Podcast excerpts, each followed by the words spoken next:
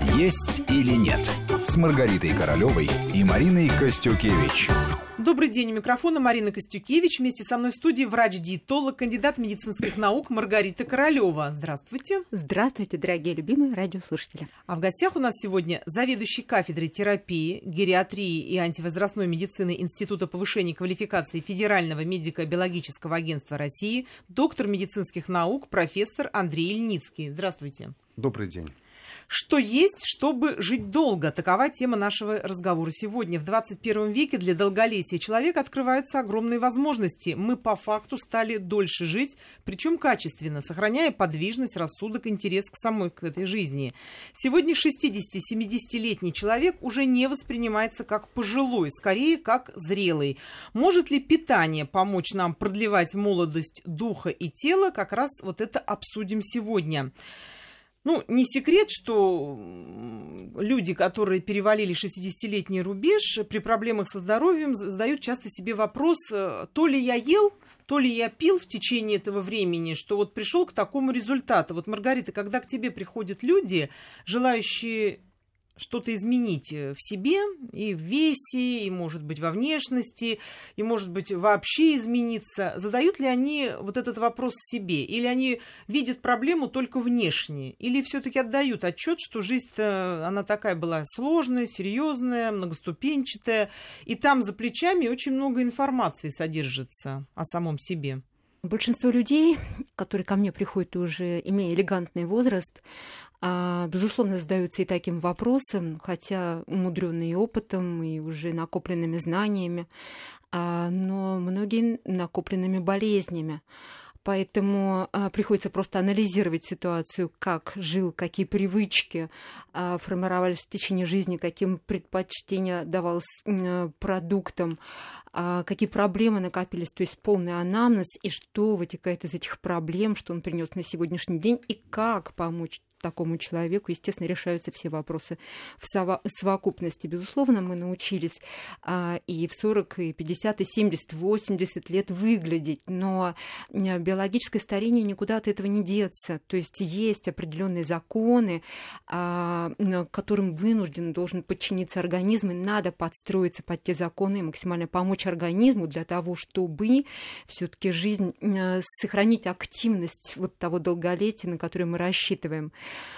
вот совсем недавно я ответный такой шар была в Японии и а, была в университете, а, который занимается проблемами антивозрастной медицины. Основная задача вот направления диетологии в этой стране заключается в том, чтобы улучшить качество жизни стариков. Японцы заставляют себя уважать, потому что дольше всех на свете живут. Старше 6, 75 лет вот только в этом возрасте появляются первые признаки каких-то заболеваний. И задача там, гератрия, э, заключается в том, чтобы улучшить качество жизни стариков и как можно а, в большей степени отсрочить процесс ухода в мир иной этих людей. А наша задача должна заключаться сейчас в том, чтобы не просто продлить жизнь, которой не хватает, скажем, до уровня японского долгожительства, но и параллельно улучшить качество жизни и обеспечить это долголетие действительно активным, продуктивным, чтобы не обузкой стать для родных и близких, а быть полезным делу и близким. Вот такая стоит задача. И такую задачу я вижу перед собой теми пациентами, которые ко мне приходят. Андрей Николаевич, вот люди с какого возраста должны начинать задумываться о том, что их ждет в старости? Или постоянно об этом думать нужно? Или все-таки существует какой-то рубеж, врачи его определяют, с которого уже имеет смысл об этом думать? Вы знаете, вы задали такой очень интересный вопрос. Э, мы, вот наша кафедра очень много сотрудничает э, с чешским геронтологическим обществом, э, и у них есть такой проект, они внедряют обучение вопросам гериатрии в школы. То есть уже, уже в школе. Уже в школе. Школьников учат, что такое снижение памяти, э, которое проявляется у людей пожилого возраста, как надо правильно питаться, как надо правильно двигаться, э, что нужно сделать для того, чтобы правильно стареть. И вот этому обучают уже в школе. Мне кажется, это правильно, потому что э, ведь ни один человек не рождается с готовыми медицинскими знаниями. И надо сказать, что зачастую уровень медицинской культуры, уровень знаний о том, как правильно жить в смысле сохранения своего своего здоровья и своей активности, у нас это часто вот уровень знаний э, недостаточен. Поэтому, конечно, э, заниматься э, вот такой просветительской деятельностью нужно уже в школе, уже с молодых лет, с малых лет человек должен знать, что такое хорошо, что такое плохо, какие привычки вредят здоровью, что способствует, так сказать, активной жизнедеятельности. Это очень важно. Чем раньше, тем лучше. А не получится так, что, ну, мысли же, как известно, материально, не получится получится ли так, что молодой человек, который думает о том, как он будет стареть, он эту самую старость и свое старение, он как-то побыстрее притянет к себе? Нет такого психологического момента? Ну, вы знаете, к сожалению, э, в молодости мы, вообще говоря, мало думаем о том, что мы будем стареть. И э, да, кажется, я... молодость будет вечной. Совершенно это... верно. Я помню себя, когда я учился в медицинском институте, и приходил преподаватель, которому так было около 40, я думал, боже мой, какой он старый. Но сейчас я, конечно, так уже не думаю. Когда Даже 36. Однако. Да, так что на самом деле э, вообще задумываться так вот всерьез нужно где-то после 40. Потому что доказано, что э, вот где-то после 40 лет уже начинаются самые первые проблемы, которые мы называем ну, таким научным термином инволютивные проблемы или самые первые признаки старения.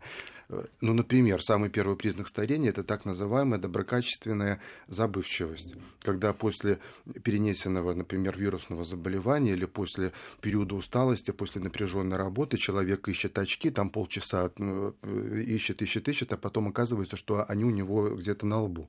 То есть вот это э, пример того, что вот после 40 лет начинаются уже вот эти проблемы, которыми нужно заниматься. Знакомы мне вот эти проблемы. Положил вот только что, казалось бы, что-то куда-то положила, помнила, вот вырубилась. Просто память э, исключается.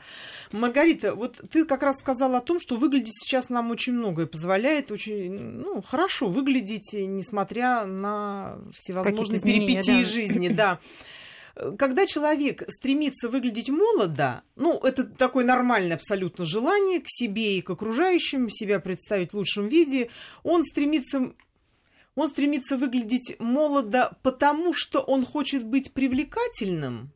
Или все-таки люди сейчас уже в наше время э, вопрос здоровья ставят на первую планку? Или все-таки вот внешняя картинка, она важнее? Вот я молодой, значит, я уже дальше состоятельный, э, я еще могу нравиться, мне могут еще кто-то нравиться, ну и значит, у меня успешная жизнь. Что вот за картинкой люди видят? Вы знаете, на самом деле мне нравится и та, и другая мотивация. Даже через привлекательность можно поддерживать собственное здоровье, потому что сохранение внешности – это труд, это работа а, для того, чтобы эту внешность и обрести кому-то к этому возрасту, а, быть может, и, собственно, только задумался об этом человек, а, и поддерживать это и питание, которое необходимо пересматривать, перестраивать для того, чтобы не набрать лишние килограммы это состояние кожи, волос, ногтей, это абсолютная уверенность в себе, когда ты видишь себя в зеркале, и ты себе нравишься, ты уверенно себя сам презентируешь. А, если человек задумывается о здоровье, но это тоже хорошо. Быть может, у человека родители имеют проблемы и болезни, и уж совсем не хочется повторить их жизнь. А, быть может, были, те привычки питания, которые уже привели к э, хроническим заболеваниям, э, которые э, лечащие врачи э, поддерживают с помощью э, лекарственных препаратов, э, ежедневно используемых. И человек задается вопросом, что сделать для того, чтобы минимизировать количество лекарств, для того, чтобы минимизировать проявление тех или иных проблем, для того, чтобы увеличить качество жизни. Ведь не, не, иногда человек приходит и в 45 лет и говорит, что по лестнице карьеры взлетел выше не бывает, обрел все движимое, недвижимое. Качество жизни хочется. Шнурки завязать тяжело. Есть кому передать опыт и знания, но сил нет даже на то.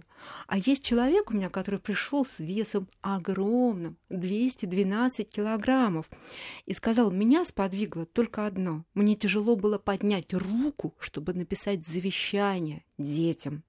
И тут я все-таки как из ушата меня отблили, я решил, что надо что-то в жизни изменить. И изменил. Он потерял 130 килограммов. Ничего он себе. поддерживает свою форму на протяжении семи с половиной лет.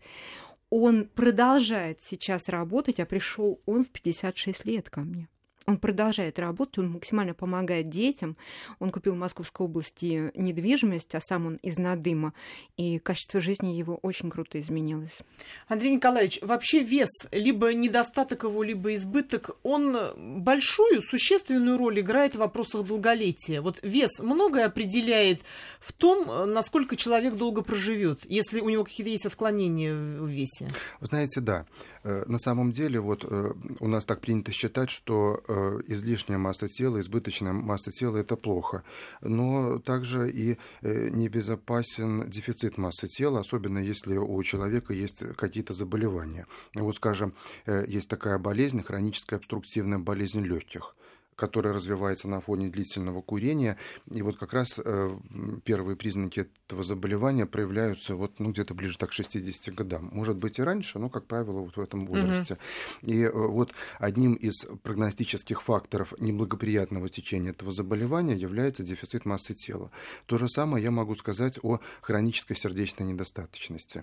Э, чем ниже масса тела вот при этой патологии, тем выше вероятность, так сказать, неблагоприятного исхода. Так что на самом деле масса тела имеет огромное значение, но имеет значение также и э, те места, в которых откладывается жировая ткань. Есть такое понятие абдоминального ожирения. Это вот эти наши пивные животики, э, которые мы наблюдаем довольно часто уже у совсем молодых людей. Э, и вот абдоминальное ожирение, оно свидетельствует о том, что у этого пациента высок риск развития атеросклероза со всеми его последствиями. Какие-то последствия. Ну да, это явно не молодец молодит его. Это, это явно не молодит, а какие-то последствия. Это артериальная гипертензия, повышенное, э, повышенное давление, это та же хроническая сердечная недостаточность, это ишемическая болезнь сердца и так далее, и так далее, и так далее. Так что на самом деле вес имеет э, важное значение. То есть это все те же проявления метаболического синдрома, о которых мы будем говорить в следующей нашей передаче. Обязательно нас послушайте. Э, Маргарита, вот если человек связывает свои проблемы внешние, внутренние, комфортности именно с весом, он с чего начинает уже в таком зрелом возрасте э, свое поведение в плане э, ну, размышления над едой? Ну, понятно, что человеку, которому там хорошо за 70, наверное, не важно, чтобы на него оглядывались все девушки в округе.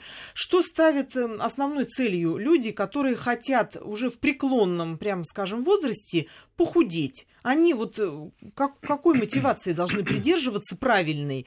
Только ли здоровье? Или какие-то параметры тоже существуют? Существует. Ну, пусть не талия, бедра, грудь, да, а пусть какие-то есть параметры. Вот э, мы видим, что и недостаток бывает массы тела, и переизбыток. А вот каким должен быть человек после 70, вот в этом возрасте? Он должен быть худым, он должен быть поджарым, или он должен быть слегка полноватым, как многие считают, что э, считается, что это очень украшает, особенно женщин. У них складочки на лице разглаживаются, у них э, как-то покруглее бока, и вроде приятные глазу такие вот люди, когда они в возрасте, но при этом такие вот кругляши.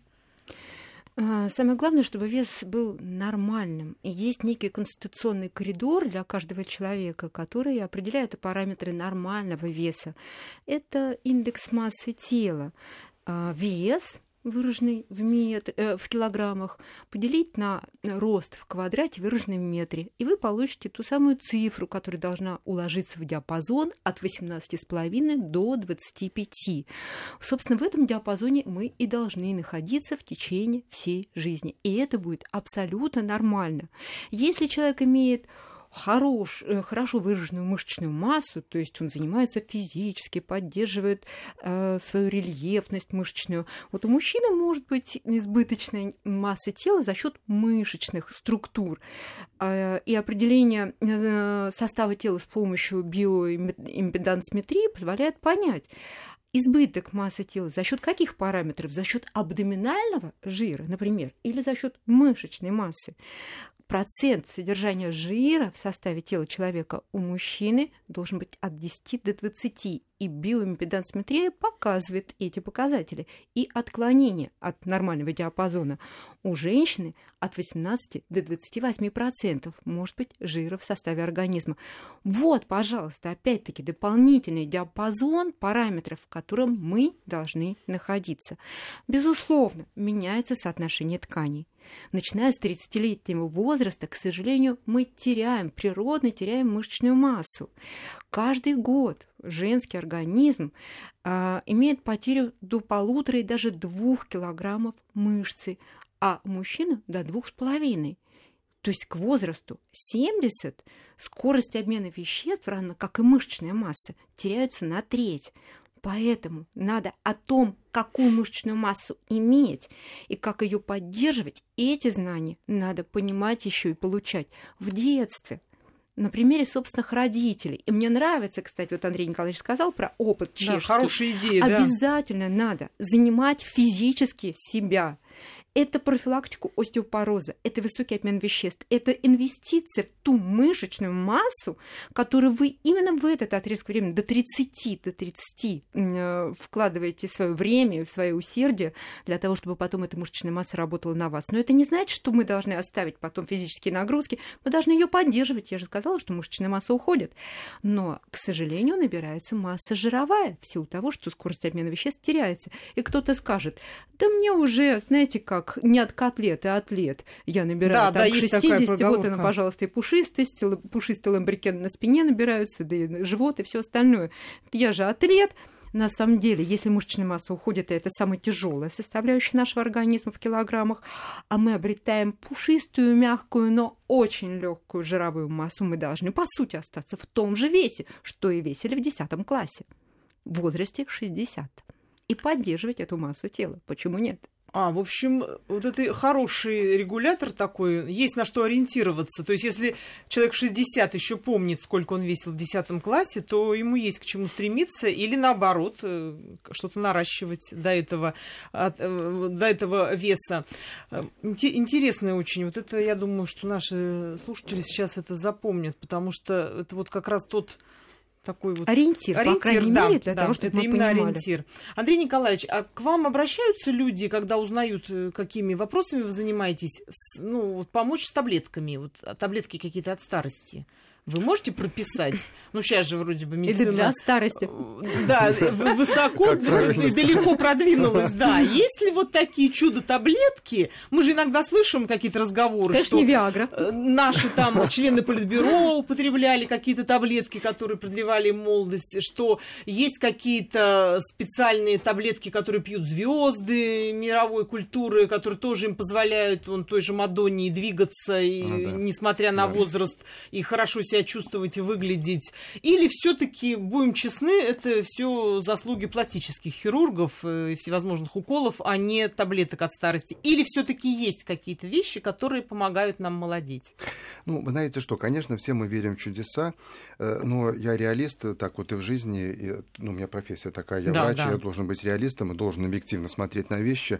И, к сожалению, конечно, хочется принять какую-то таблетку и, и там и помолодеть или что-то в этом этом роде, но, к сожалению, Светлое такого... зеркальце, скажи. Да. Скажи, да всю правду.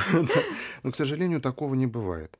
Вот э, я хотел бы так немного остановиться для наших радиослушателей, немного рассказать о том, что сейчас изменились подходы вообще к понятию старения. Вот об этом очень хорошо Маргарита Васильевна только что говорила, рассказывая о японцах.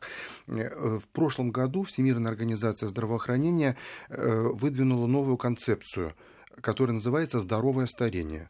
Но здоровое старение – это не старение без болезней. Э, нас вот учили, вот меня в институте, что надо заниматься спортом, правильно питаться, одно, второе, третье, и к старости вы придете без болезней. Сейчас оказалось, что, к сожалению, это невозможно. У подавляющего большинства людей после 60 лет регистрируется от 6 до 8 хронических заболеваний. И это каждого из нас коснется, безусловно. Ну, ну, в большей или меньшей да, степени, да. конечно, все зависит. Надо понимать это. Да, все зависит от генетического фона, все зависит от образа жизни, от массы факторов. Но вот среднестатистический психический человек, он таков. После 60 лет 6-8 заболеваний.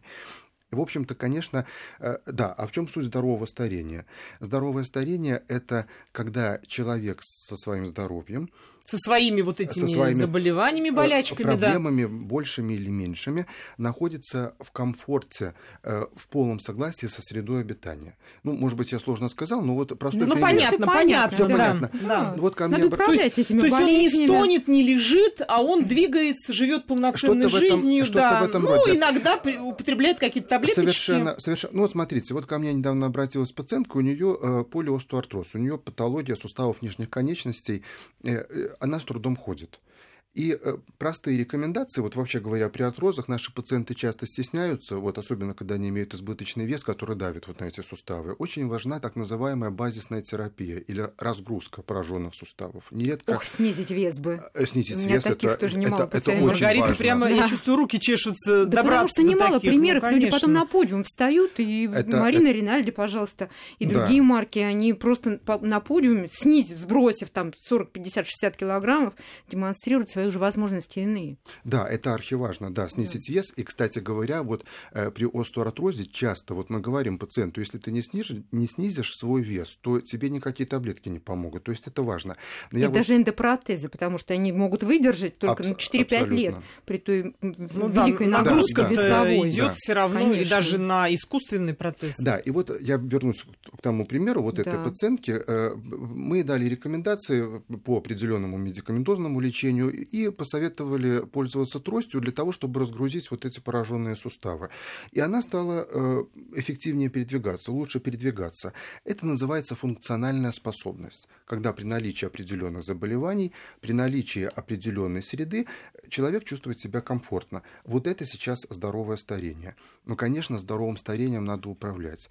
И э, вот... Э, управлять самому? Управлять самому. То есть человека нужно обучать, он должен знать, что излишний вес это плохо, как надо правильно питаться, какой должен быть уровень физической активности, как нужно управлять стрессом.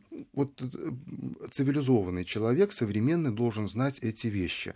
Э, возвращаясь к лекарственной терапии, я хочу сказать, что это огромная проблема. К сожалению, многие наши пациенты занимаются самолечением. Это категорически нельзя делать. У пожилых людей в гериатрии, э, наука, которая занимается э, людьми пожилого и старческого возраста, есть даже такой гериатрический синдром. Это как болезнь сейчас рассматривается, называется синдром полипрагмазии.